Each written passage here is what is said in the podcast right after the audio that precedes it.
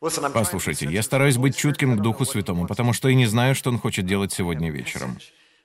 У меня подготовлена проповедь, и я с радостью сообщу это слово. Но сейчас я помолюсь и спрошу Отца, хочет ли Он, чтобы я доносил это послание, или Он желает сделать что-либо иное.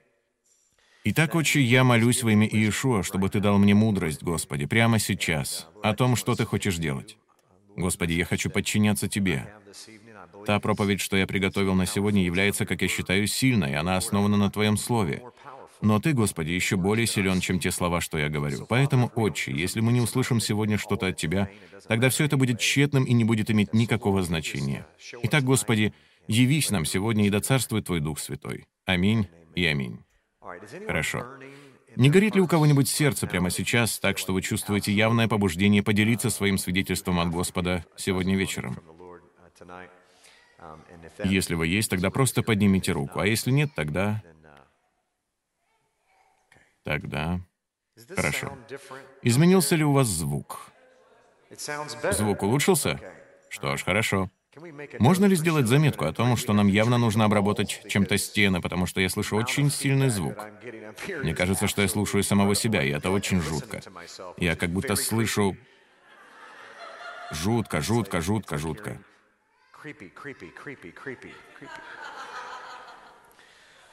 Мне всегда становится жутковато, когда я прохожу по коридору мимо видеомонтажной аппаратной и слышу, как идет монтаж записей моих же проповедей.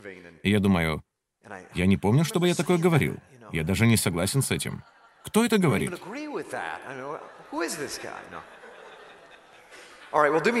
Что ж, сделайте мне одолжение. Давайте посмотрим, насколько далеко мы здесь продвинемся. Скорее всего, я не очень далеко продвинусь. Откройте со мной 16 главу чисел. Uh, Глава Торы на этой неделе называется «Корах».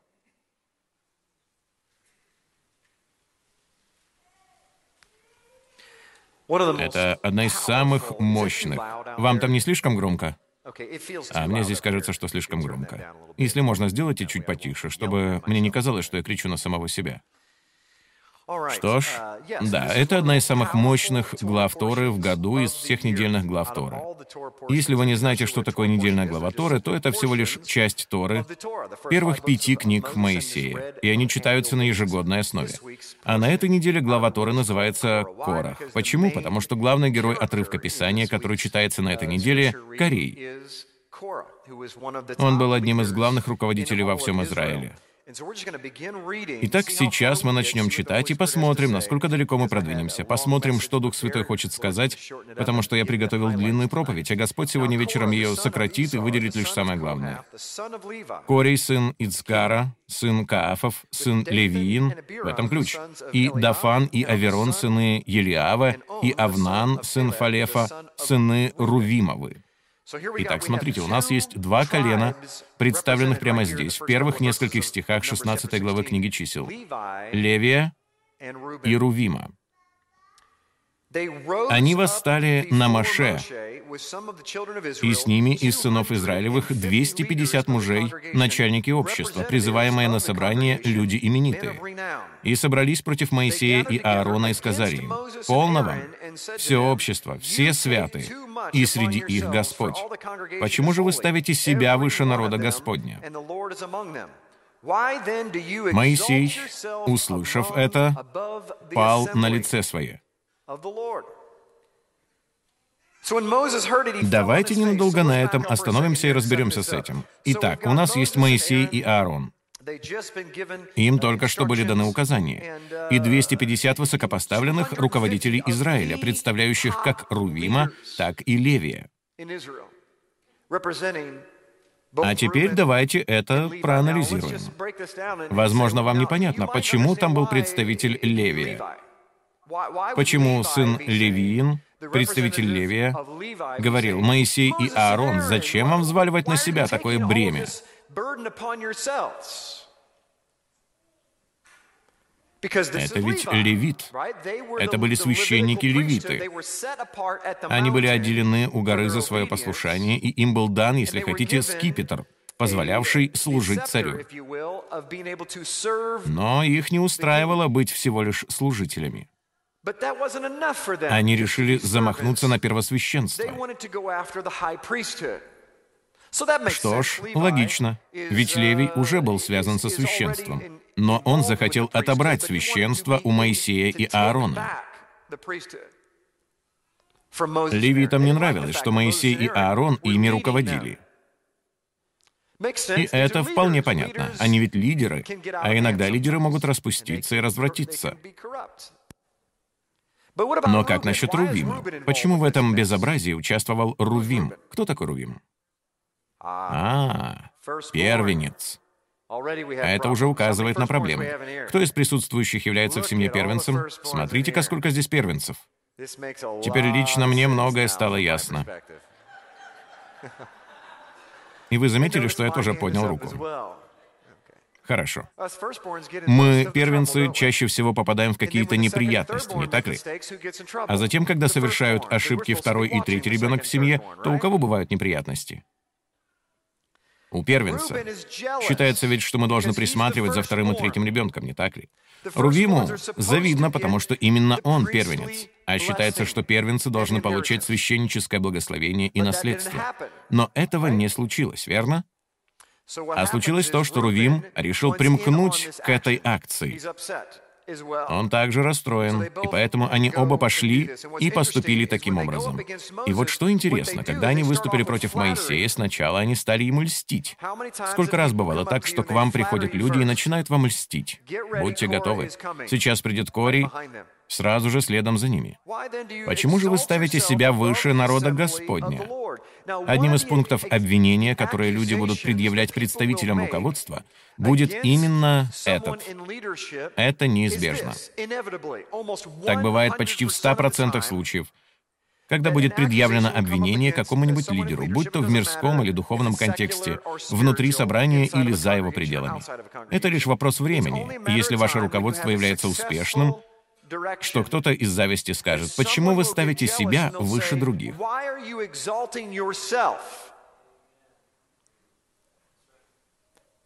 Проблема этих людей в том, что они не читали Нового Завета. Поэтому мы будем к ним несколько снисходительными. Ведь очень ясно сказано, как в Ветхом Завете, так и в Брит Хадаша, хотя в Новом Завете это чрезвычайно ясно, кто именно ставит всех представителей власти. Знаете, я выскажу предположение, что на самом деле мы в это не верим. Не верим. На самом деле мы в это не верим. Мы верим, что Бог ставит представителей власти лишь в том случае, если мы с ними согласны. До тех пор, пока мы согласны с нашим мужем, нашим супругом, нашим начальником, нашим работодателем, мы точно можем сказать, что он помазанник Божий. Но как только мы перестаем соглашаться с его властью в нашей жизни, то нам становится ясно, что он строит собственное царство. И он явно ставит себя выше других. Понимаете, о чем я говорю? Потому что мы с ним не согласны. Или же, если он совершил какие-то ошибки. Сколько здесь женатых мужчин? Поднимите руку. Кто из вас совершал ошибки? Хорошо. Большинству из вас следовало бы поднять обе руки. Что ж, вы упустили возможность выслужиться перед начальством. Хорошо. Мужья, мы совершаем много ошибок. Это потому, что мы люди. Удивительно, что когда есть такие лидеры, как Моисей, люди по умолчанию возводят руководство куда? На пьедестал. А это отрицательно влияет на силу Божью. Ведь когда вы возводите на пьедестал какого-то человека, тогда он становится почти что нефилим. Он перестает быть просто человеком. Поэтому мы и обращаемся с тем человеком так, как если бы он не имел права совершать ошибки. Когда же он, тем не менее, совершает ошибки, то вот какая мысль возникает у нас в уме. Впоследствии она выражается и в делах, но сначала мы в своем сердце и уме срываем с того человека мантию власти и говорим, что он не соответствует занимаемой должности, так как совершил ошибки. Как только мы в своем сердце и уме сорвали мантию власти с тех, кто нас окружает, будь это даже президент Соединенных Штатов, до тех пор, пока царь царя не снимет его с занимаемой должности, эта должность заслуживает уважения. Абсолютно так же, как и сам этот человек. Если он совершает ошибки, то чья это проблема? Его. И тех, кто над ним. Это все равно, как если полицейский заставил вас остановиться на обочине. Вы должны оказывать этому полицейскому почет и уважение, независимо от того, проявляет ли он к вам уважение или неуважение, потому что он подотчетен своему жетону полицейского, тому, что находится за ним. За ним стоит его начальство. Ошибка, которую здесь совершил Корий вместе с другими сынами Израилевыми, состоит в том, что они не понимали, кто поставил Моисея на это место. Им было мало того, что он вознес жезл, и перед ними расступилось все Черное море. Этого им было недостаточно. Им требовалось больше подтверждений. Итак, одна из двух характерных черт. Я мог бы составить большую презентацию на много страниц и сделать ее очень классной. Вы знаете, что раньше я так и делал. Но вторая характерная черта непокорного человека — это его отрицание сверхъестественного. Он будет предлагать поверхностное объяснение силе Божьей. Поскольку сила Яхве может проявляться прямо перед ним, а он почему-то будет отделываться какими-то нелепыми объяснениями.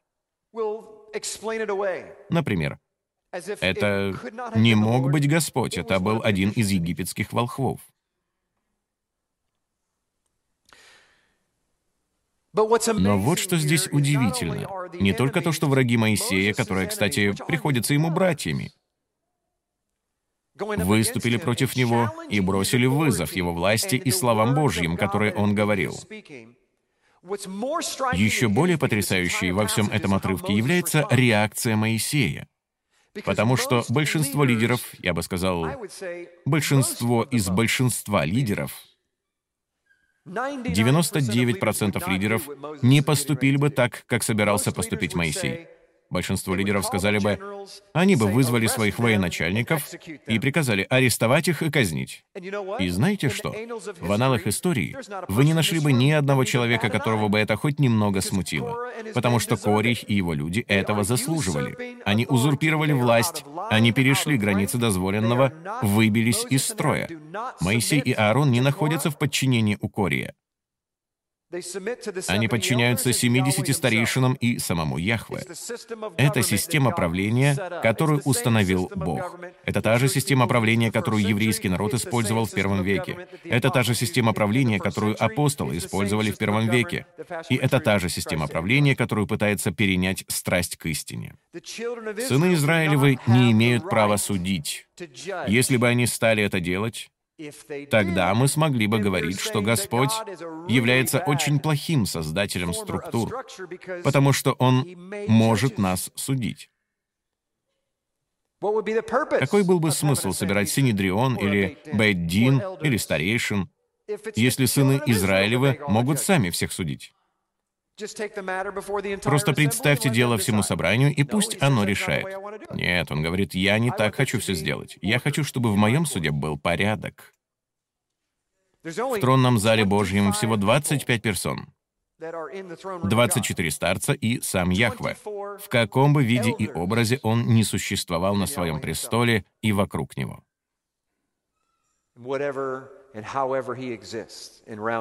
Итак, Давайте продолжим наше чтение здесь. Как же поступил Моисей? Моисей, услышав это, пал на лице свое. В вашем английском переводе сказано «лицо», но не это означает данное слово на иврите. И да, и нет. Это древнееврейское слово «паним», и здесь оно на самом деле означает «он пал на свой характер». Он пал на свое присутствие. Он пал на свою сущность. Что это означает в реальной жизни? Вот что делает Моисей. Он падает на лицо перед всемогущим Богом и говорит, «Я подчиняю свой характер тебе, царь мой. Ты — скипетр моей власти, которой ты меня наделил. Я с радостью верну ее тебе, если ты передумаешь, чтобы я ее имел. Может быть, ты теперь выбираешь Кория, я не знаю, может быть. Может быть, ты сейчас проводишь смену караулу. Я повергаю себя к твоему престолу, тебе решать. Похоже, что Моисей не выпячивает грудь. У него было право выпячивать грудь по всем человеческим представлениям. Но он решил этого не делать, потому что Моисей был подвластным человеком. Моисей понимал, что такое духовная власть.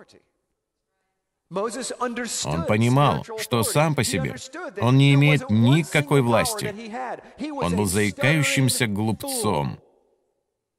Так он сам себя оценивал.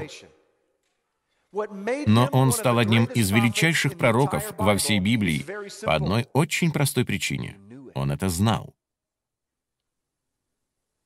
Он не воспринимал себя в качестве знаменитости или звезды, или какого-то великого оратора, или любимчика Бога Израиля. Он воспринимал себя как раба, который даже не заслуживает того, чтобы там находиться, из-за того, что он сделал в Египте. Он убил человека в Египте и убежал как трус, после чего скрывался в течение 40 лет. Но Яхве явился и проговорил через Моисея, и решил использовать заикающегося глупца, что вселяет надежду во многих из нас. Он не стал использовать самого красноречивого оратора. Он использовал обычного и заурядного человека, который ни в чем не разбирается. Моисей испытывал трудности во многих сферах. Ему было трудно обуздывать свой гнев. Некоторые из вас пытаются побороть свою вспыльчивость. Знаете ли вы, что и Моисей старался сдерживать гнев? Это отмечается во многих местах Писания. Это была одна из его главных трудностей. Разочарование. Кого из вас легко разочаровать? Я могу это сказать о себе. Я первый поднимаю руку. Я могу даже разочаровать самого себя. Попробуйте сами быть перфекционистом. Приятного в этом мало. Итак, Моисей, услышав это, пал на лице свое и сказал Корию и всем сообщникам его, говоря, «Завтра покажет Яхва, кто его и кто свят, чтобы приблизить его к себе. И кого он изберет, того и приблизит к себе. Вот что сделайте. Корей и все сообщники его, возьмите себе кадильницы и завтра положите в них огня и всыпьте в них курение пред Господом. И кого изберет Господь, тот и будет свят. Полно вам, сыны Левиины.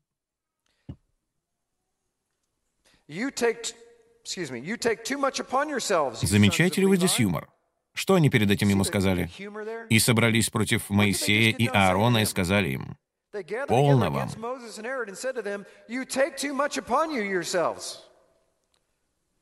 Моисей обращает эти слова обратно на них и говорит, «Полно вам, сыны Левиины». Это значит, вы понятия не имеете, что вы только что сделали. И сказал Моисей Корию, «Послушайте, сыны Левия, неужели мало вам того, что Бог Израилев отделил вас от общества израильского и приблизил вас к себе, чтобы вы исполняли службы при скине Яхвы и стояли пред обществом, служа для них? Он приблизил тебя и с тобой всех братьев твоих, сынов Левия, и вы домогаетесь еще и священства. И так ты и все твое общество собрались против Яхвы. Что он делает? Он преподает им богословие. Вы считаете, что вы совместно выступили против меня. Вы думаете, что можете мне противостоять, потому что я заикаюсь, потому что я занимаюсь делами Господа, потому что мы успешны? Хотя неизвестно, что можно было бы назвать успехом три тысячи лет назад в пустыне. Потому что Бог Авраама, Исаака и Иакова явился и разверз море. Потому что я каким-то образом оказался здесь начальником, и я не знаю, как я оказался начальником. Вы выступили против меня. Вы хотите сами служить и забрать мое священство, занять мое положение. Вы не знаете, что вы делаете. Вы выступаете против Всевышнего Бога. Какую невероятную благодать Моисей им предоставляет. Он ведь мог бы позволить Яхве убить их прямо на месте, и с ними было бы покончено. Если бы не этот отрывок, то и я, наверное, пошел бы по этому пути и сказал, послушайте, все очень просто. Толкнем одну кость домино, бум, и с ними все кончено. Они стерты с лица земли. Давайте двигаться дальше. Враги никому не нравятся. Завтра покажет Господь, кто его и кто свят. И так он сказал им взять кадильницы и так далее. 12 стих. «И послал Моисей позвать Дафана и Аверона, сынов Елиава. Но они сказали, не пойдем. Разве мало того, что ты вывел нас из земли, в которой течет молоко и мед, чтобы погубить нас в пустыне? И ты еще хочешь властвовать над нами? Привел ли ты нас в землю, где течет молоко и мед, и дал ли нам во владение поля и виноградники? Глаза людей сих ты хочешь ослепить? Не пойдем. Моисей весьма огорчился. Видите, у него были проблемы с характером. И сказал Яхве, «Не обращай взора твоего на приношение их. Я не взял ни у одного из них осла и не сделал зла ни одному из них. Но вскоре это сделаю».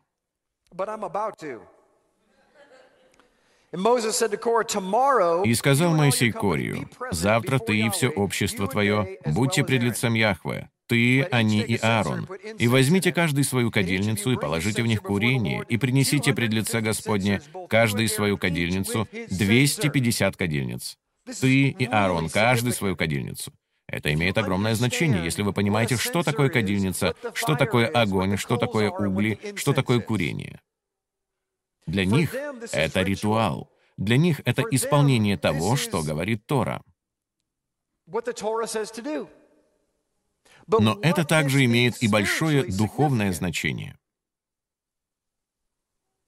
Поэтому нам надо пояснить, какова функция жертвенника воскурения. Жертвенник воскурения располагался прямо перед завесой во святилище. На нем должен был быть уголь, взятый из жертвенника, медного жертвенника во дворе. Оттуда брали уголь и клали его на жертвенник воскурения. Затем к нему добавляли курение, и он начинал дымиться. Так проводились утренние и вечерние курения. Когда появлялся дым, он заполнял храм, и тогда являлось лицо Божье. Итак, это было очень важное дело на Йом-Кипур, потому что лицо Божье являлось каждый раз. Просто они его не видели, потому что оно было скрыто за завесой. Раз в год первосвященнику позволялось зайти за завесу и увидеть лицо. Кто из вас помнит, что было, когда Моисей сошел с горы после разговора с Богом лицом к лицу? Чем он был покрыт? Покрывалом. Почему? Потому что слава Божья сияла так ярко, что это пугало людей. Знаете, если бы сейчас сюда вошел человек с лицом сияющим, как электролампа, то с ним было бы трудно вести разговор. Поэтому на его лицо положили покрывало, и это символизирует то, что Моисей находился внутри святого святых. Они были снаружи. Яхва пребывал с Моисеем благодаря своему присутствию. Бог сиял через лицо Моисея, символизируя это, потому что вы должны знать, что за завесой было именно лицо Божье. Там было по ним, там было присутствие Божье, там был характер Яхвы. Характер Божий был запечатлен на лице Моисея, а покрывало, с другой стороны, символизировало, что они священники, но он находился внутри. Сегодня угадайте, что произошло. Когда Иешуа умер на кресте, завеса разорвалась, приглашая каждого из вас внутрь, чтобы увидеть лицо Божье. Каково значение разорванной завесы?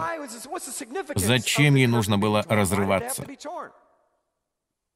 Сегодня мы можем найти множество причин для этого в Торе. Но есть одна очень важная причина, почему завеса должна была быть разорвана. Или была разорвана. До смерти Иешуа на кресте, если бы вы зашли за ту завесу, вы бы умерли. Ведь в Библии сказано, что никто не может посмотреть в лицо Богу и остаться живым. Ибо возмездие за грех — смерть.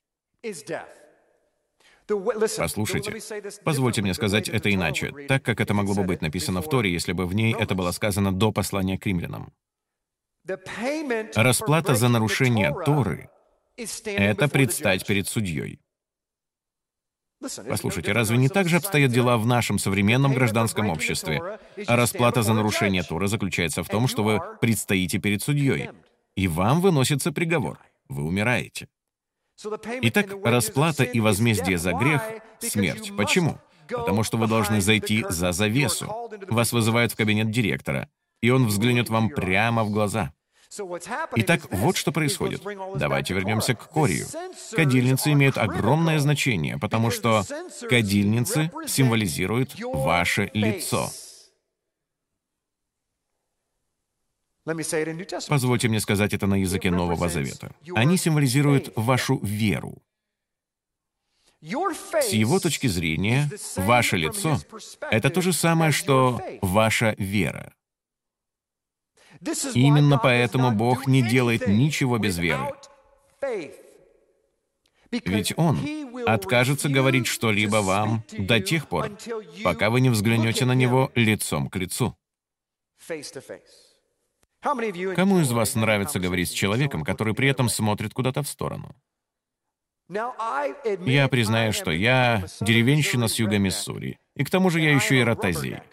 Единственная причина, по которой вдоль дорог положили бордюры, это для меня, потому что мне трудно держаться полосы. И что касается меня, то иногда я замечаю, как я с кем-то говорю, а сам смотрю по сторонам, потому что все привлекает к себе мое внимание. Иногда я веду себя как пятилетний взрослый. Я прихожу в восторг, увидев, что на дереве появилась зеленая листва. Я люблю Божье творение, и вся внутренность моя восторгается тем, что он делает. Помню, я однажды разговаривал с одним другом. Или он разговаривал со мной. И до тех пор еще никто со мной так не поступал. А именно, я стал смотреть в другую сторону, и он просто замолчал.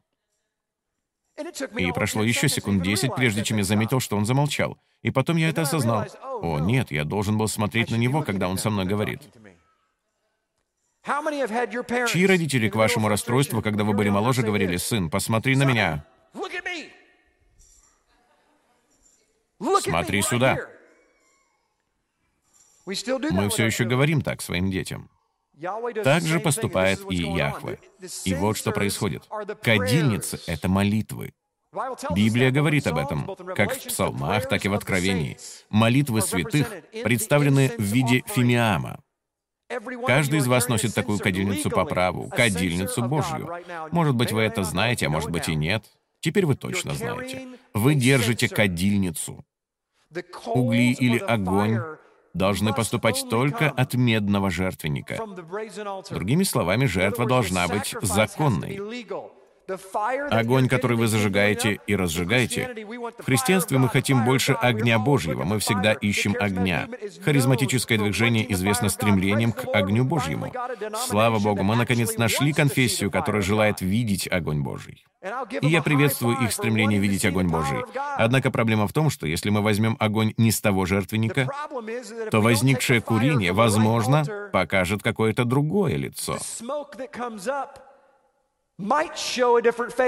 Но поскольку тот огонь сверхъестественный, а у них нет защитных ограждений, предоставляемых остальной частью книги, они не понимают, что смотрят в лицо и глаза врага. Происходят сверхъестественные явления в кадре, а за кадром происходит смерть потому что они флиртуют с глазами врага, который их гипнотизирует в сверхъестественной сфере, давая им то, чего они хотят, укачивая их туда-сюда, танцуя с ними. А они даже не подозревают, что их увлекают и уводят, как легендарный крысолов увел детей. Огонь должен быть от святой жертвы, соответствующей закону. Затем, когда вы будете молиться перед своим царем, знаете ли вы, что когда вы молитесь, я знаю, что это может показаться банальным, но знаете ли вы, что вы действительно приступаете к престолу Божьему?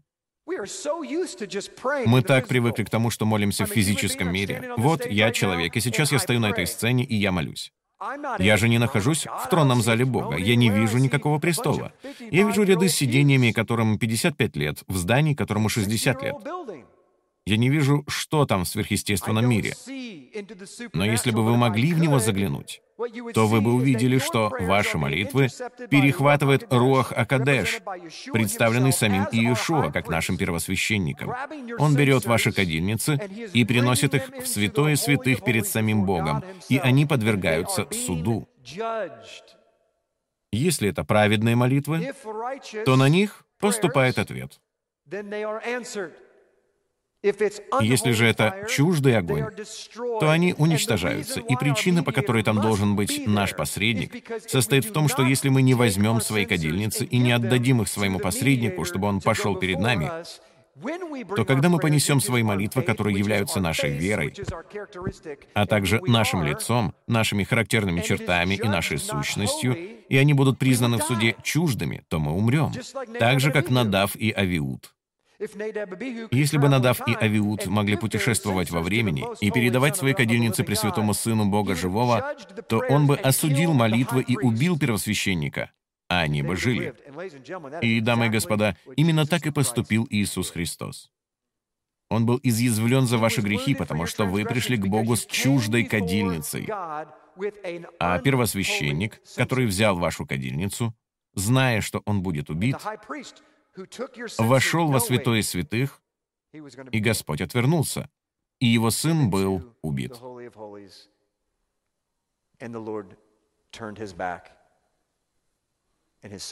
Итак, все они должны принести свои кадильницы перед ним. И здесь сказано, uh, на каком стихе мы остановились? Ах да, 16 стих.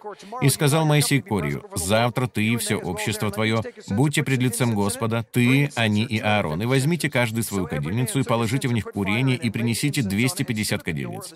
И взял каждый свою кадильницу, и положили в них огня, и всыпали в них курение, и стали при входе в скинию собрания. Также и Моисей и Аарон. Заметили ли вы, кто дал эти указания? Это так забавно. Все они восстали против Моисея, говоря, «Ты нам не начальник». А Моисей ответил, «Отлично, завтра принесите сюда все свои кадильницы, и я это сделаю». Мне это кажется забавным. Это уже как бы все доказывает. И собрал против них Корей все общество ко входу скинии собрания. И явилась слава Господня всему обществу. Итак, вот что происходит. Корей умнее остальных своих начальников, и он говорит, «Я ни за что туда не пойду. Итак, мы предстанем перед Моисеем, но при этом мы выступим против него. Да, мы придем туда с кадильницами, но также захватим и кинжалы, а также спрячем пистолеты в сапогах, и мы будем готовы к сражению, когда туда придем». Это было при наличии угрозы, хотя Моисей даже не подозревал о существовании той угрозы. Именно тогда явилась слава Господня. Когда явилась слава Господня? В Торе. Когда явилась слава Господня? Она явилась, когда облако наполнило храм. Именно с этого я и начал. Это не я сказал. Я верю, что Господь это сказал во вступительном слове, потому что я даже не подозревал, что подниму эту тему позже. Точно ли вы хотите увидеть лицо Божье? Потому что когда явится облако славы, и вы увидите его лицо, оно прожжет вас насквозь или благословит вас чрезвычайнейшим образом. И сказал Яхва Маше и Аарону, говоря, «Отделитесь от общества сего, и я истреблю их во мгновение». Моисей и Аарон же пали на лица свои и сказали, «Боже, Боже, духа всякой плоти, один человек согрешил, и ты гневаешься на все общество?» И сказал Господь Моисею, говоря, «Скажи обществу, отступите со всех сторон от жилища Кория, Дафана и Аверона». И встал Моисей и пошел к Дафану и Аверону, и за ним пошли старейшины Израилевы. И так пришли 250 начальников, но трое начальников не явились. Эти трое начальников находятся где? У себя по домам, в своих шатрах. Они в своем кругу, если хотите. И встал Моисей, и пошел к Дафану и Аверону, и за ним пошли старейшины Израилевы. Итак, те 250 человек видят облако славы. Они видят, что происходит, они слышат голос. Но те трое начальников даже не подозревают, что вскоре произойдет. И это именно те, кто и затеял эту авантюру. Отойдите от шатров нечестивых людей сих и не прикасайтесь ни к чему, что принадлежит им, чтобы не погибнуть вам во всех грехах их. И отошли они со всех сторон от жилища Кория, Дафана и Аверона. А Дафан и Аверон вышли и стояли у дверей шатров своих с женами своими и сыновьями своими и с малыми детьми своими. И сказал Моисей, из всего узнаете, что Яхва послал меня делать все дела сии, а не по своему произволу я делаю сие. Если они умрут, как умирают все люди, и постигнет их такое наказание, какое постигает всех людей, то не Господь послал меня, а если Яхва сотворит необычайное, и земля разверзнет уста свои, поглотит их и все, что у них, и они живые сойдут в преисподнюю, Шеоль на иврите, то, что мы называем адом, то знайте, что люди сии презрели Яхва. Здесь речь идет о духовной власти и структуре. Вот в чем здесь суть. Бог обращается к своему народу должным образом. И люди принимают его слово должным образом.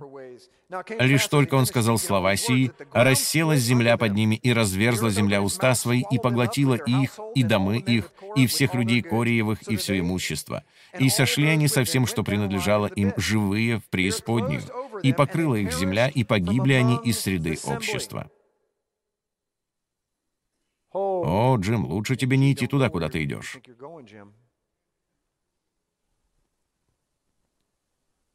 Как будет общество на иврите?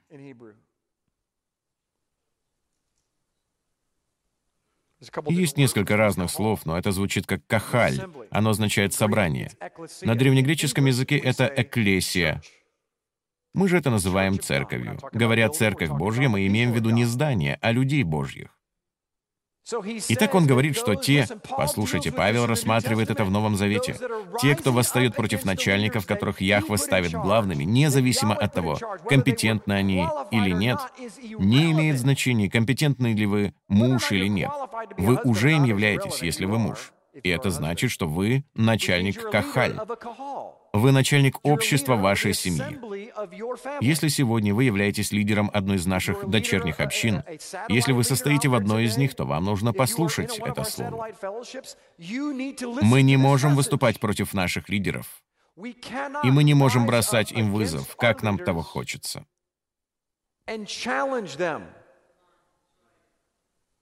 Our way. Но знаете ли вы, что вы можете бросать вызов своим лидерам законным образом? Если вы бросите им вызов как собрание, незаконным образом, то вы, согласно Писанию, позвольте мне это прочитать, чтобы вы не думали, что это я сам придумываю. Сказано,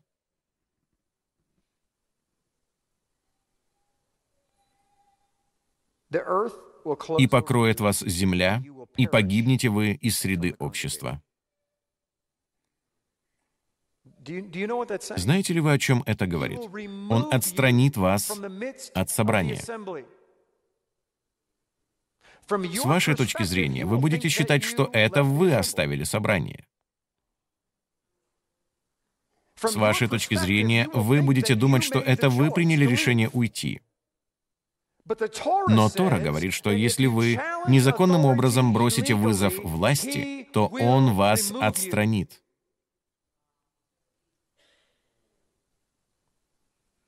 Это не мои слова. Существует законный метод. Жены, есть законный способ обращения к вашим мужьям, и есть незаконный. Незаконный способ — это высмеивание девятого уровня и неуважение с большим количеством прилагательных, которые вы бы не хотели, чтобы слышали ваши дети. А праведный способ заключается в том, чтобы обращаться к нему с почтением и уважением. Если же он вас не слышит, тогда что вам делать? Пойдите на кухню, откройте выдвижной ящик и достаньте сковороду. Это незаконно. Однако есть библейская сковорода. Она называется пресвитеры. Видите ли, мужья, вот почему мы такие бунтари. Мы не хотим быть в чьей-либо власти, потому что не желаем, чтобы нам кто-либо говорил, что нам делать. На самом деле, у нас такое сердце, что некоторые из нас борются. Я говорю в общем о мужчинах. Мы боремся с сердцем сатаны. Потому что сердце Хасатана говорит, «Я сам себе власти, я существую в силу собственной власти». И женщины, к сожалению, поскольку мужьям очень трудно подчиняться какой-либо власти, то есть сказать «я подчиняюсь этому человеку», что значит «я соглашаюсь с тем, что этот человек будет говорить в мою жизнь». И, между прочим, это слово «подчиняюсь» на иврите — это «натан». Есть ли здесь мужчина с именем Нафан? Вот что означает это слово. Оно означает «давать». Оно не имеет военизированного значения, присущего английскому языку, подчиняться старшему по званию. Для этого есть другое, древнегреческое слово. Но ивритское слово «натан» означает «отдавать всего себя». Оно означает падать ниц. Оно означает падать на свое лицо и позволять другому человеку говорить в вашу жизнь. Это называется мишпаха. Именно так поступают в семьях. Когда в семье возникают проблемы, настоящие мужчины не выпячивают грудь колесом, а падают на свое лицо.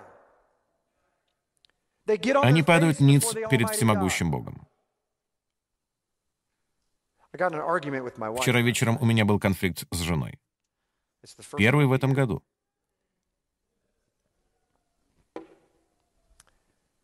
Господи, прости меня за эту ложь.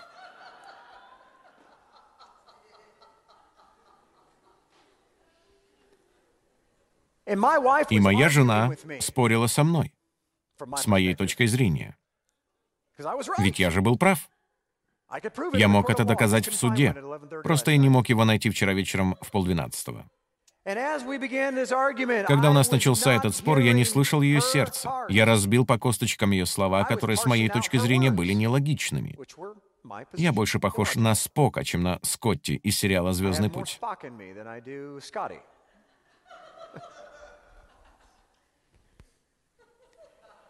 И по мере того, как разговор накалялся, Господь сделал так, что у меня изо рта пошла пена. Я могу это доказать. Я едва мог говорить, потому что у меня во рту так пересохло, как если бы его набили ватой. Последний раз у меня было так сухо во рту, когда мне вырывали зуб мудрости. Тебе в рот засовывают 500 ватных шариков, и ты сидишь похожий на бурундука. Вот что я чувствовал. That's what I felt like. Я почувствовал, ничего себе, вот мой спор в самом разгаре, а я даже не в состоянии как следует поспорить. Ведь все, о чем я могу думать, я не говорил об этом ей, так что она этого не знала. Это то, что у меня так пересохло во рту. Итак, в самом разгаре спора я сказал, «Тайм-аут, схожу попить воды». Она спросила, «Ты куда? Ты не можешь уйти в самый разгар всего этого?» Я сказал, «О, да, могу. А сам себе думаю, ведь мне предстоит второй раунд, и мне нужно к нему подготовиться. Я должен промочить себе горло. Итак, я пошел, а Дух Святой, как только я повернул за угол к нашей бутыли с водой, слава Богу за воду с коллагеном, Дух Святой встретил меня у той бутыли и сказал, «Вода нужна не твоему рту, а твоей душе». То был долгий путь к бутыли с водой. Налив себе воды, я присел, начал пить, и мне все предстало в новом свете. И я пил воду, понимая, что мне необходимы его слова. Я не говорил жене его слова, а говорил свои. Я не понимал ее сердце, а понимал свое. И меня не трогали ее слова.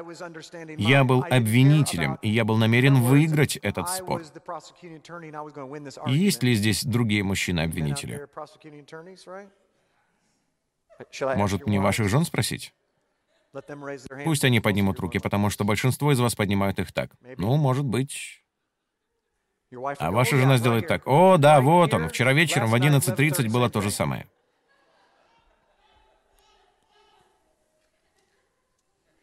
И я взглянул на все с точки зрения царя, потому что тогда я упал на свое лицо. На самом деле это он как бы толкнул меня.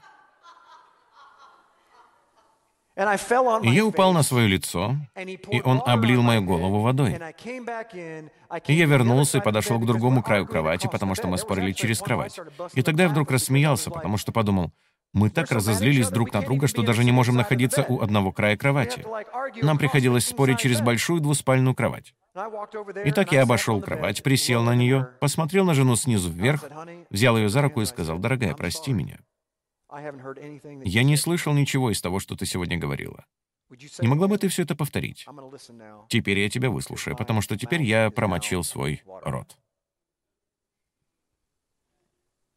Вы бы видели ее взгляд. Она почти не должна была ничего говорить, потому что я сам сказал именно то, что ей нужно было услышать.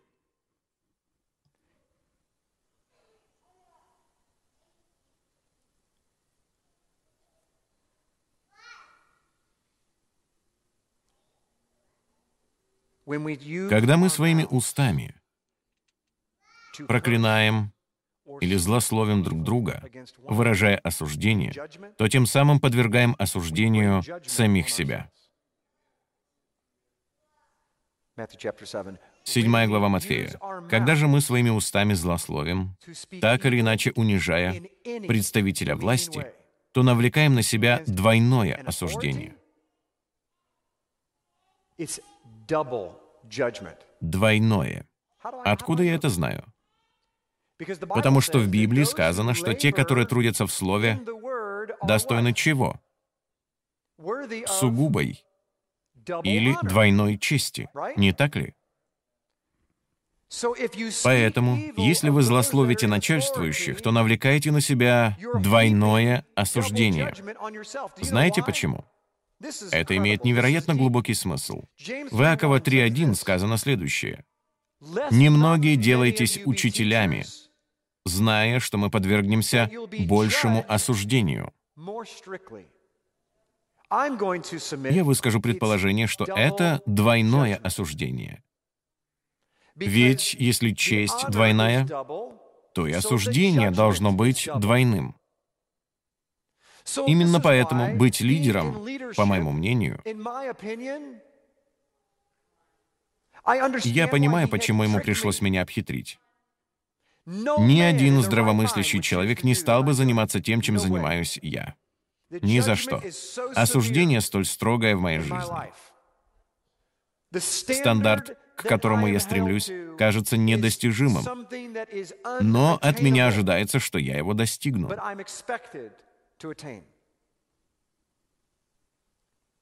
Когда мы становимся учителями Слова Божьего, тогда подвергаемся большему осуждению.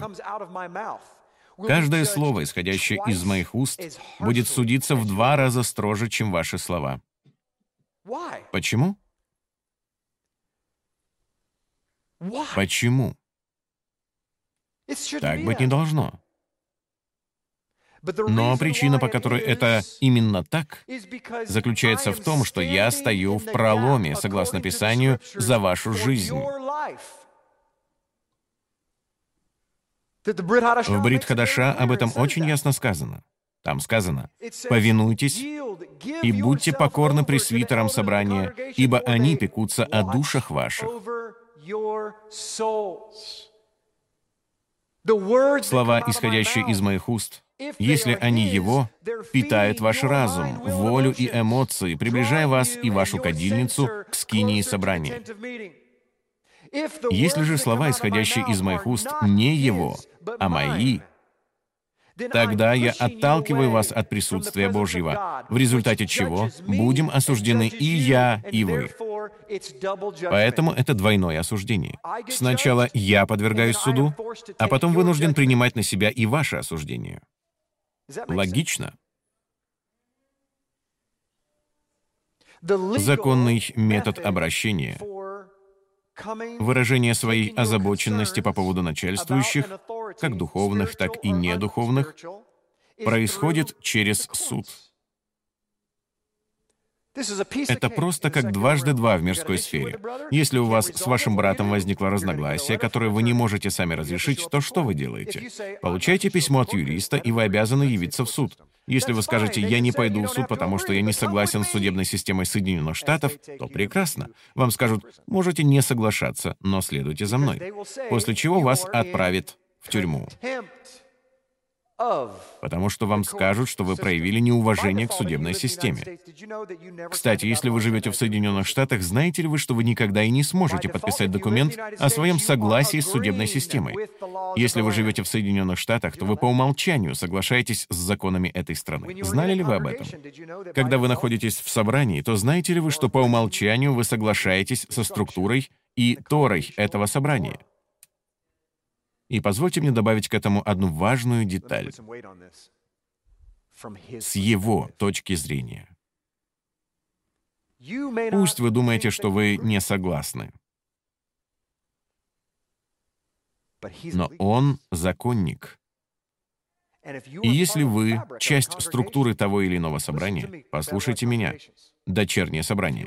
Если вы часть дочернего собрания или любой другой общины, то по умолчанию — с его точки зрения, ставите себя в такое положение, в котором должны принимать слова представителей духовной власти в этом собрании. Если вы восстанете против представителей духовной власти, которые окружают вас и говорят что-то в вашу жизнь, то тем самым восстанете против Всевышнего Бога. Вам не нужно даже подписывать членскую карточку. Знаете, зачем мы вообще это делаем в служении «Страсть к истине»? У нас есть декларация. Это так невероятно. Более того, как нам сказал Дух Святой, мы выложим ее на своем сайте. Так что вы сможете ее прочесть. Она потрясающая. Я заявляю, она похожа на Декларацию независимости. Я заявляю, что буду святым мужем Божьим. Я заявляю, что буду воспитывать своих детей по Слову Божьему от бытия до откровения. Я заявляю, что не буду смотреть порнографию, а буду целомудренным и так далее и тому подобное. Я буду поддерживать поместную мишпаху. Я позволю людям говорить в мою жизнь. Нам не нужно заставлять вас это подписывать. Знаете ли вы, что что означает слово «подпись» в английском языке? Оно состоит из двух слов. Знак вашей природы. Что такое ваша природа? Ваше лицо, ваша вера. Это одно и то же по умолчанию. С точки зрения Яхва вы не обязаны это подписывать. Если вы часть этого собрания или любого другого собрания, и вы говорите «это мой дом», то в его зале суда вы подчиняетесь Торе этого собрания. Единственная причина, по которой мы хотим, чтобы вы это подписывали, состоит в том, чтобы вы поняли то, что уже произошло в духовной сфере. Знак вашей природы. Приобретая дом, вы ставите знак вашей природы. Если у вас есть кредитная карта, то всякий раз приобретая что-либо, вы ставите знак вашей природы. Вы в физической сфере подписываете свое лицо. Везде. Когда вы устанавливаете программу, скачав ее в интернете, то отмечайте «Я принимаю условия соглашения». Кто из вас когда-нибудь читал те условия? Вы знаете, что не перейдете на следующую страницу, пока не согласитесь с ними. Вы оставляете там знак своей природы. Знаете ли вы, что Бог поступает так же? Знаете, кто стал знаком его природы? Его сын его сын, подпись его природы. Слышали ли вы когда-нибудь термин «подпись кровью»? Подпись его кровью, его именем, его характером, его лицом. Боже мой, я мог бы говорить об этом часами. Здесь можно разобрать еще столько тем. И все израильтяне, которые были вокруг них, побежали при их вопле, дабы говорили они, и нас не поглотила земля. И вышел огонь от Яхвы и пожрал тех 250 мужей, которые принесли курение. У храма, у скинии. Бам! Пепел. И сказал Яхва Моисею, говоря, «Скажи Елиазару, сыну Аарона, священнику, пусть он соберет кадильницы сожженных, и огонь выбросит вон. Ибо осветились кадильницы грешников всех смертью их. Они грешники». Мне так тяжело это читать, потому что я вижу, как люди думают, что они поступают правильно, злословя представителей власти. Мне все равно. Это может быть от президента Соединенных Штатов до пастора той или иной общины или раввина. Речь может идти о ком угодно. Как только они это сказали, они опорочили свою же душу. Я не обязан любить кого-либо из моих членов правления. И иногда мне приходится с ними нелегко. Впрочем, так же, как и им со мной.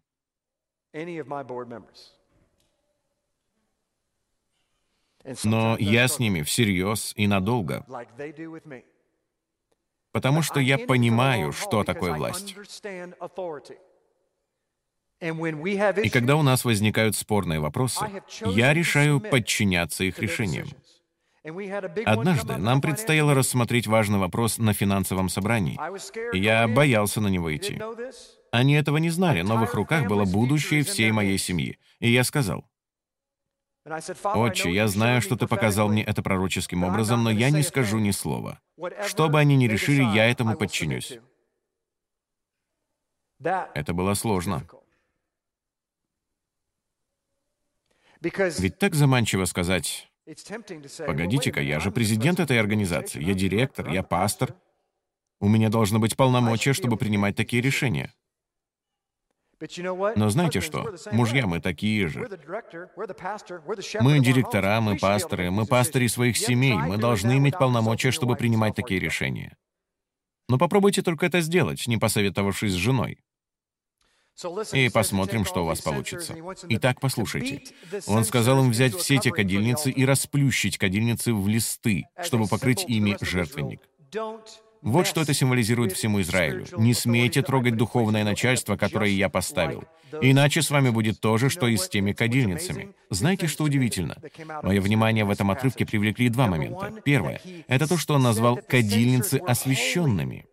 Они ведь были принесены Яхве. Итак, сами те люди были нечистыми, и они погибли. Но их приношение он принял и сказал, «Эти кадильницы святые». И второе, что обращает на себя внимание, это то, что ему пришлось разбить кадильницы, чтобы придать им желаемую форму.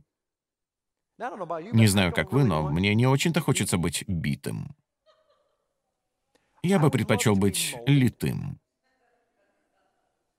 Еще я бы хотел оказаться на гончарном круге, так чтобы гончар легонько коснулся меня пальцем и образовался желобок. Я бы не хотел, чтобы к крутящемуся гончарному кругу он подошел с огромным молотом и ударил им меня. И, дамы и господа, возможно, вам не понравилась картина, которую я вам описал, но именно так Яхва и поступил. Итак, послушайте это. Мне надо заканчивать. Я говорил, что постараюсь побыстрее. Мои шесть минут почти вышли. На другой день, мне это кажется невероятным. На другой день, итак, все собрание общества израильского, два с половиной миллиона человек видят, как земля разверзлась. Кори и 250 человек превращаются в шашлык или проваливаются в яму со всеми своими вещами, и люди шокированы. А на другой день все общество сынов Израилевых возроптало на Моисея и Аарона и говорило, «Вы умертвили народ Господень». Я начал говорить о том, что одно из основных качеств человека, имеющего дух Иезавели, это бунтарский дух, который будет говорить таким образом. Он ни за что и никогда не признает, что силой Божьей обладает представитель власти, который ему не нравится. Он этого не признает. Потому что в его ДНК стремление узурпировать власть. Видите ли, если вы хотите иметь власть, то вам придется сделать что? Вам придется подчиниться власти. Когда вы подчиняетесь власти, Яхве возносит вас, благословляет вас, помещая на эту позицию, потому что Он знает, что вы понимаете, что вы недостойны Его, и что вы подлежите суду. Если бы я знал, во что я ввязываюсь, то ни за что бы не стал заниматься тем, чем я сейчас занимаюсь. Мне жаль вас разочаровывать, но я всего лишь человек, и я ценю жизнь. А с тех пор, как я начал нести служение, я постоянно ощущаю приставленный к горлу нож. А меч духовный упирается своим острием в мое сердце. Поэтому, что бы я ни сделал, я получу порез от Духа Святого. И уверяю вас, в этом нет ничего приятного. Вам это самим знакомо. Вы испытывали порез от Духа Святого. Это больно. Когда вы совершаете ошибку, то вас охватывает чувство стыда из-за того, что вы не делаете того, что должны были делать. А потом, когда вы избегаете ошибки и поступаете правильно, тогда уже враг приставляет нож к вашему сердцу. Итак, что бы вы ни делали, вам, похоже, всегда больно. Хвала Господу, если вы и подлежите двойному осуждению, то у вас все же есть и двойная сила. Противном случае вы бы вообще не смогли существовать. И когда собралось общество против Моисея и Аарона, они обратились к скинии собрания. И вот облако покрыло ее, и явилась слава Господня. И пришел Моисей и Аарон к скинии собрания, и сказал Господь Моисею, говоря, «Отсторонитесь от общества сего, и я погублю их во мгновение». Как-то раньше мы уже это слышали. Но они пали на лица свои. Видите ли вы образец мужа Божьего? Образцовый муж Божий падает на свое лицо. Он никогда и ни на что не реагирует под влиянием эмоций. Он никогда и ни на что не реагирует под влиянием эмоций. Муж Бога Всевышнего реагирует не под влиянием эмоций, а под влиянием присутствия. И сказал Моисей Аарону, «Возьми кадильницу и положи в нее огня с жертвенника и всыпь курение, и неси скорее к обществу и заступи их, ибо вышел гнев от Господа. Откуда он знает, что поражение уже началось? Потому что когда вы падаете на свое лицо, Яхва обращается к вам, ведь он говорит только лицом к лицу. Некоторые из вас не верят, что они обладают пророческим даром. Мы часто об этом говорим, о пророческой сфере, о словах Божьих. Я могу предположить, что, может быть, и все это ради того, чтобы принести хвалу и славу Отцу, а не мне. Но может ли быть так, что некоторые члены этого собрания, которым дан дар пророчества, на самом деле не имеют его. Что, если у нас его нет? Может быть, мы просто падаем на свои лица за вас, и Бог просто говорит? Он ведь говорит и обращается ко всем, кто падает на свое лицо. Иногда я падаю на свое лицо, потому что я сам решаю так сделать. А иногда я падаю на свое лицо, потому что я делаю грубую ошибку, и Господь ставит мне подножку, чтобы я упал на свое лицо. Так или иначе, Бог обращается только к тем, кто падает на свое лицо.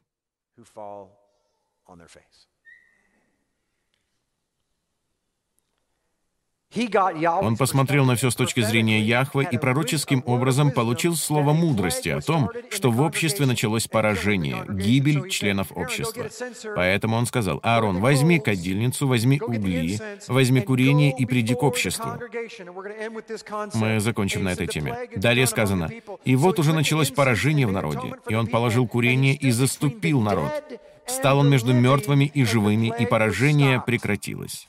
И умерло от поражения 14 700 человек, кроме умерших по делу Кориеву. И возвратился Аарон к Моисею ко входу скинии собрания, после того, как поражение прекратилось. Умерло 14 700 человек.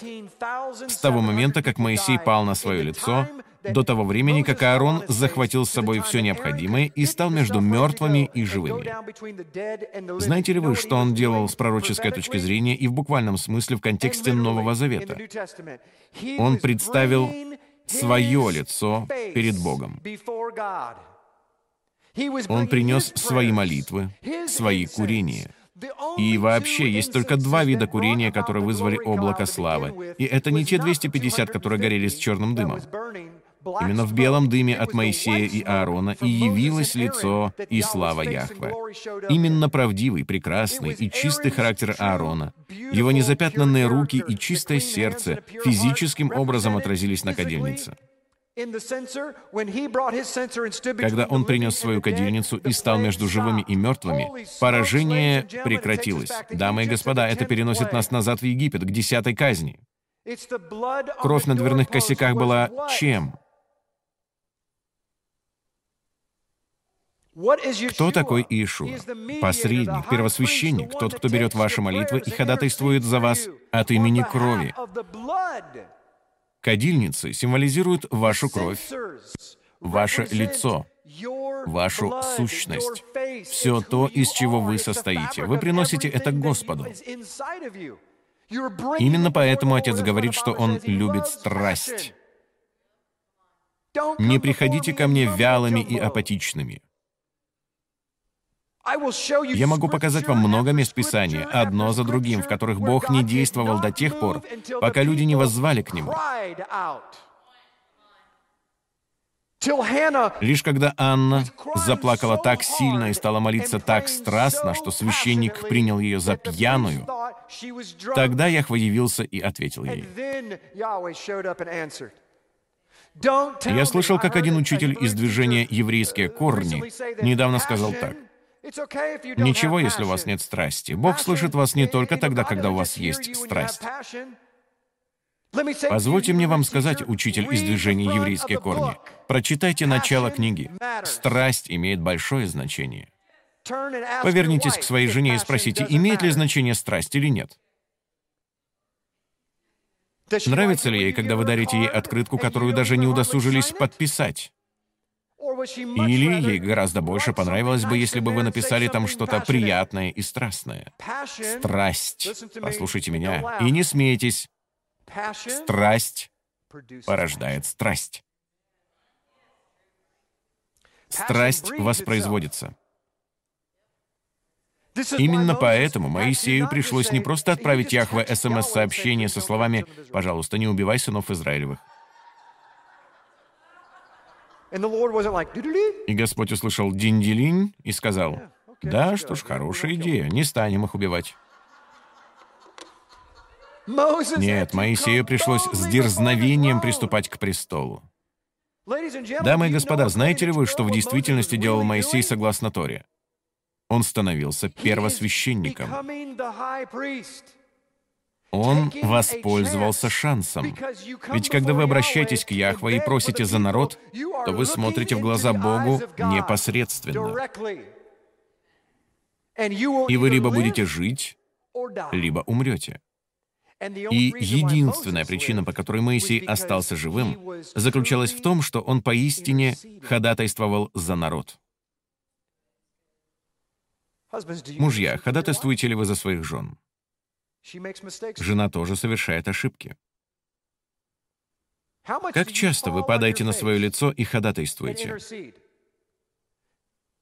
Знаете что? Я еще несколько минут поговорю об этом потому что Дух Святой указал мне на то, что вы должны понять. Люди будут причинять вам боль. Люди будут плохо с вами обращаться. Вы будете обижаться. Как вы будете на это реагировать? Будете ли выпячивать грудь колесом? Будете ли вы гневаться? Будете ли вы узурпировать власть? Или вы заведете эффективную страницу в Фейсбуке и начнете что-то там писать о том человеке, который вам не нравится? Facebook вообще бы закрылся, если бы я прекратил это служение. Половина страниц в Фейсбуке просто бы исчезли, и его акции бы рухнули. Или же вы упадете на свое лицо и будете молиться за гонящих вас. Я завершу одним рассказом о себе. Немного раскрою вам душу. В прошлую среду я проводил молитвенное собрание. Дух Святой сказал, что это было самое важное молитвенное собрание из всех, что когда-либо проводились в страсти к истине.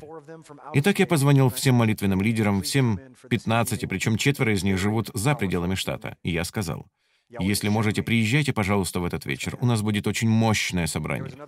Яхва показал мне, что произойдет. У нас был один человек, и я подумал, что дело касается именно этого человека и того, что происходит в наших служениях. И Дух Святой перехитрил меня. Снова. И он обратил все на меня.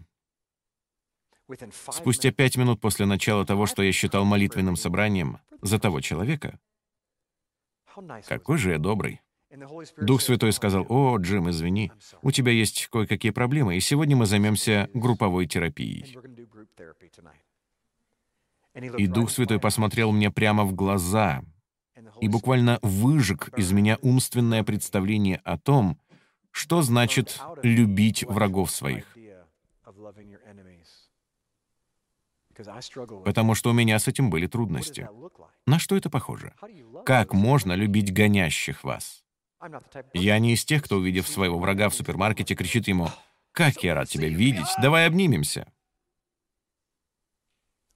Мне хочется швырнуть в него банкой консервированного супа во имя Иисуса и с шаломом. Если он получит травму, то я затем возложу на него руки. Но если серьезно, то во время того собрания я открыл свою душу, и у меня полились слезы. И я начал каяться в том, что до сих пор я прощал людей в уме, но я не знал, как любить своих врагов. И Дух Святой открыл мне как. Раньше до меня это не доходило. Я почувствовал себя таким приниженным. А затем он открыл мне, почему он дал мне именно такой ответ. Дело вот в чем. В прощении. Но прощение — это не чувство, как мне сказал один мудрый человек неделю тому назад.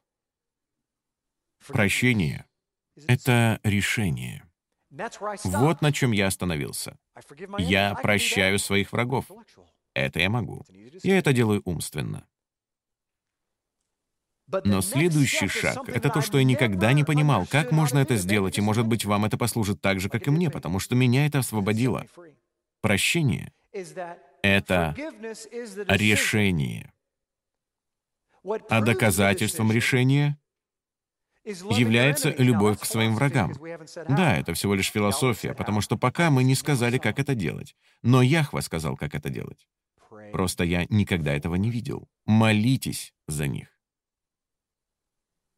Глубокая мысль, не так ли? Вот какое видение мне показал Яхва, когда у меня были закрыты глаза, и я молился. Я увидел пуповину, которая шла от меня к тем, кому я не нравлюсь, к моим обидчикам. И до тех пор, пока я прощаю их в уме, но не молюсь за них, я связан с ними пуповиной. И враг может меня кормить через нее и вредить мне и отравлять меня.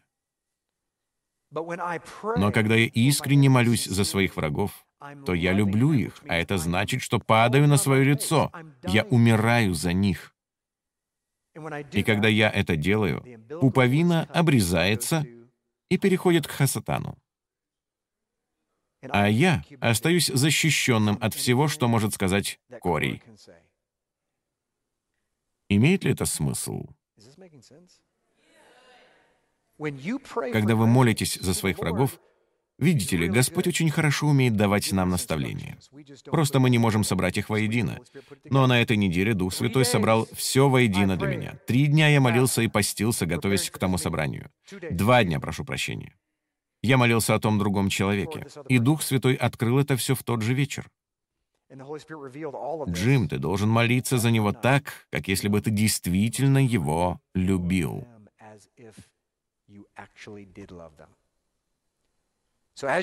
Итак, когда вы молитесь за своих врагов, это приводит вот к чему. Это делает вас свободными, потому что знаете ли вы, что так удивительно в слове «прощение»? Знаете ли вы, как на иврите будет «прощать»? Н-А-С-А. «Наса». Слово «НАСА» не означает «Национальное управление по воздухоплаванию и исследованию космического пространства». Это НАСА в Соединенных Штатах, не так ли? Шаттл взлетает. Как интересно узнать, что слово, означающее «прощение», — это «НАСА», и оно значит «поднимать». Замечательно, не так ли? Итак, когда вы кого-то прощаете, вот что происходит. Пуповина — это стальная цепь к вашей жизни. Но когда вы прощаете кого-либо, тогда словно цепь отсоединяется от шаттла, и вы взлетаете, чтобы во всем соответствовать своему призванию и предназначению. Вы не исполните своего предназначения в Мессии до тех пор, пока в полной мере не возлюбите врагов ваших и не докажете это, молясь за них. И когда вы это сделаете, ваша жизнь взлетит. Кто из вас мог бы вообще сказать, что ваши молитвы остаются без ответа? Знаете ли вы, что Библия говорит, что если вы не прощаете, тогда даже ваши молитвы — мерзость? Мерзость — это шеоль. Итак, ваши молитвы, вместо того, чтобы взлетать, уходят под землю, прямо в ад, потому что ваши молитвы — это буквально слова из ада. Но если вы прощаете и молитесь за своих врагов, то это слова свыше. Их место там. Поэтому они взлетают. И тогда у Яхвы появляется законное право благословить вас. Итак, в завершении этой проповеди, которая сегодня вечером длилась гораздо дольше, чем я ожидал, мы говорим уже минут восемь, вынесите из этого учения несколько пунктов. У Бога есть своя структура власти. Никогда об этом не забывайте. Все остальное движение еврейские корни колеблется, пребывая в состоянии плазмы, потому что они не понимают этого. Они не популяризируют всю Тору. Для них Тора отменена в этой сфере. Для многих, не для всех. И они удивляются, почему Бог не движется вперед. Дело в том, что израильтяне не движутся без структуры. То же касается и структуры вашего дома. Следите за тем, чтобы вы обращались к своим старейшинам, своей жене или мужу, своему работодателю согласно надлежащему протоколу, в вашей компании, в вашей семье, в вашем собрании, и вы будете благословлены. Вам не нужно нести это бремя. Потому что если вы увидели что-то в моей жизни, вам не нужно приходить ко мне. То есть вы можете прийти ко мне, и я смиренно вас выслушаю. Я хочу знать о том, что происходит в моей жизни. Я хочу быть совершенным. Вы что, забыли, что я перфекционист? И более того, я понимаю суд Божий в моей жизни. Я бы охотнее выслушал это сейчас и позволил вам ударить меня по щеке с тем, чтобы он уже этого не делал, когда я окажусь там. Потому что эта боль длится лишь мгновение.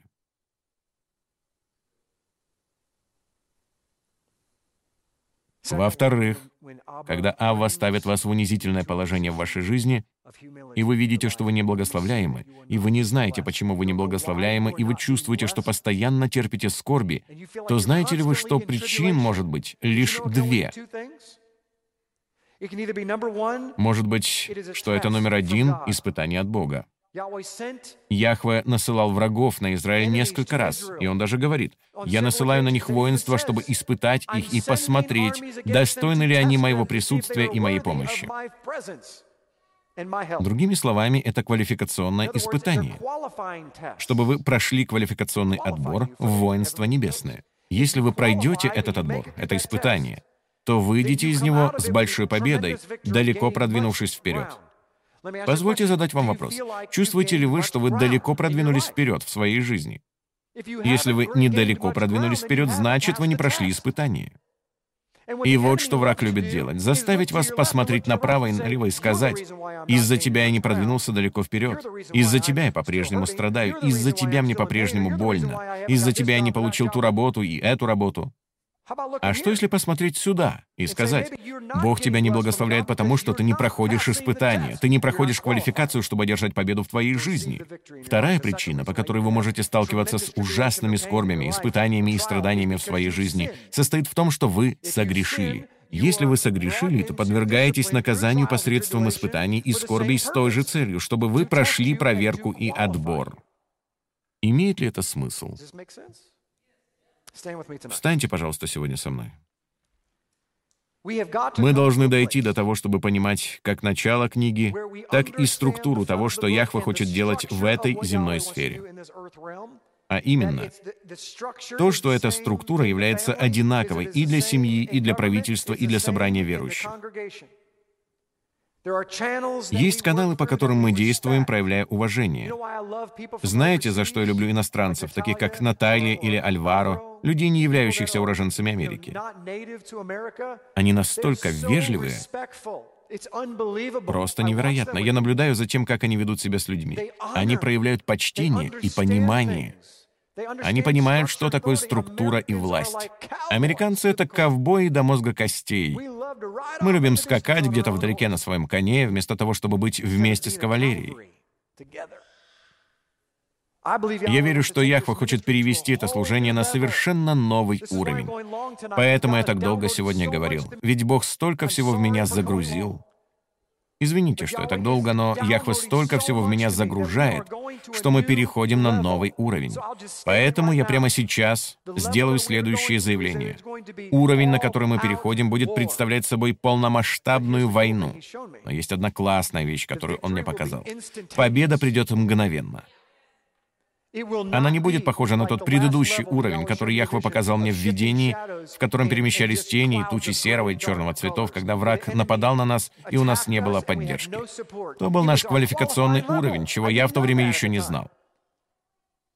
Но теперь Яхва говорит о новом уровне. «Я поведу вас, и вы займете эту территорию». Сначала вы испытаете сильное сопротивление, но затем последует мгновенная победа. И так будет на каждом этапе. И сейчас я говорю и пророчествую вам, что если вы связаны с этим служением духовно, физически, эмоционально, тогда вы находитесь на том же уровне. У вас будет война, но у вас будет и мгновенная победа. Откуда я это знаю? Потому что каждый человек, связанный со мной в этом служении, прошел все эти уровни. Это невероятно. Они испытали в своей жизни все то же, что испытывал я. Почему? Потому что мы семья. А что делают в семьях? Неотступно следуют друг за другом. Отче, мы приходим к Тебе. Мы хотим неотступно следовать только за Тобой. Мы хотим ходить только Твоими путями. Мы хотим искать только Твоего лица. Мы понимаем, что нет иной власти, кроме Твоей, а также власти Твоих помощников, которых Ты поместил на эту землю, чтобы хранить нас и руководить нами, пока Ты не вернешься сюда. И Ты установишь новую структуру. Но до тех пор, Боже Отче, Прости нас за то, что мы были сами себе властью, не позволяя никому ничего говорить в нашу жизнь и боясь того, чтобы кто-то говорил что-либо в нашу жизнь. Ведь он может сказать то, что нам не понравится. Отче, я полностью разрешаю. Говори то, что мне не нравится. Я хочу слышать Твой голос, чтобы стать ближе к Тебе. Я хочу слышать Твой голос. Отче, прости нас за то, что мы не прощали своих врагов.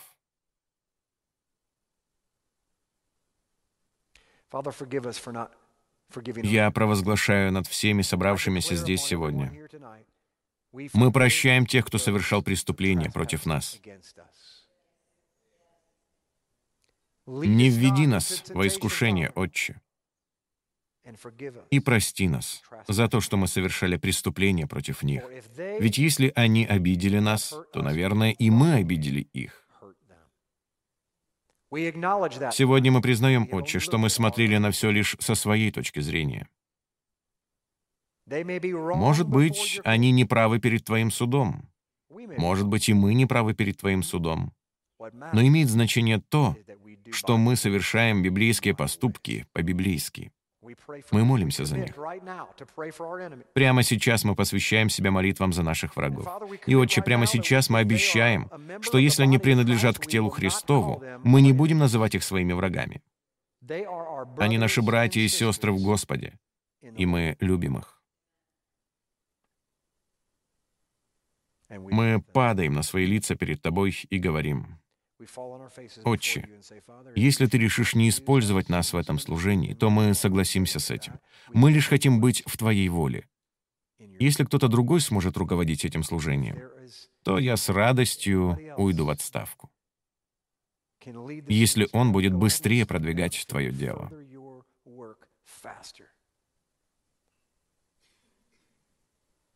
Я соглашаюсь с Твоими судами, Отче.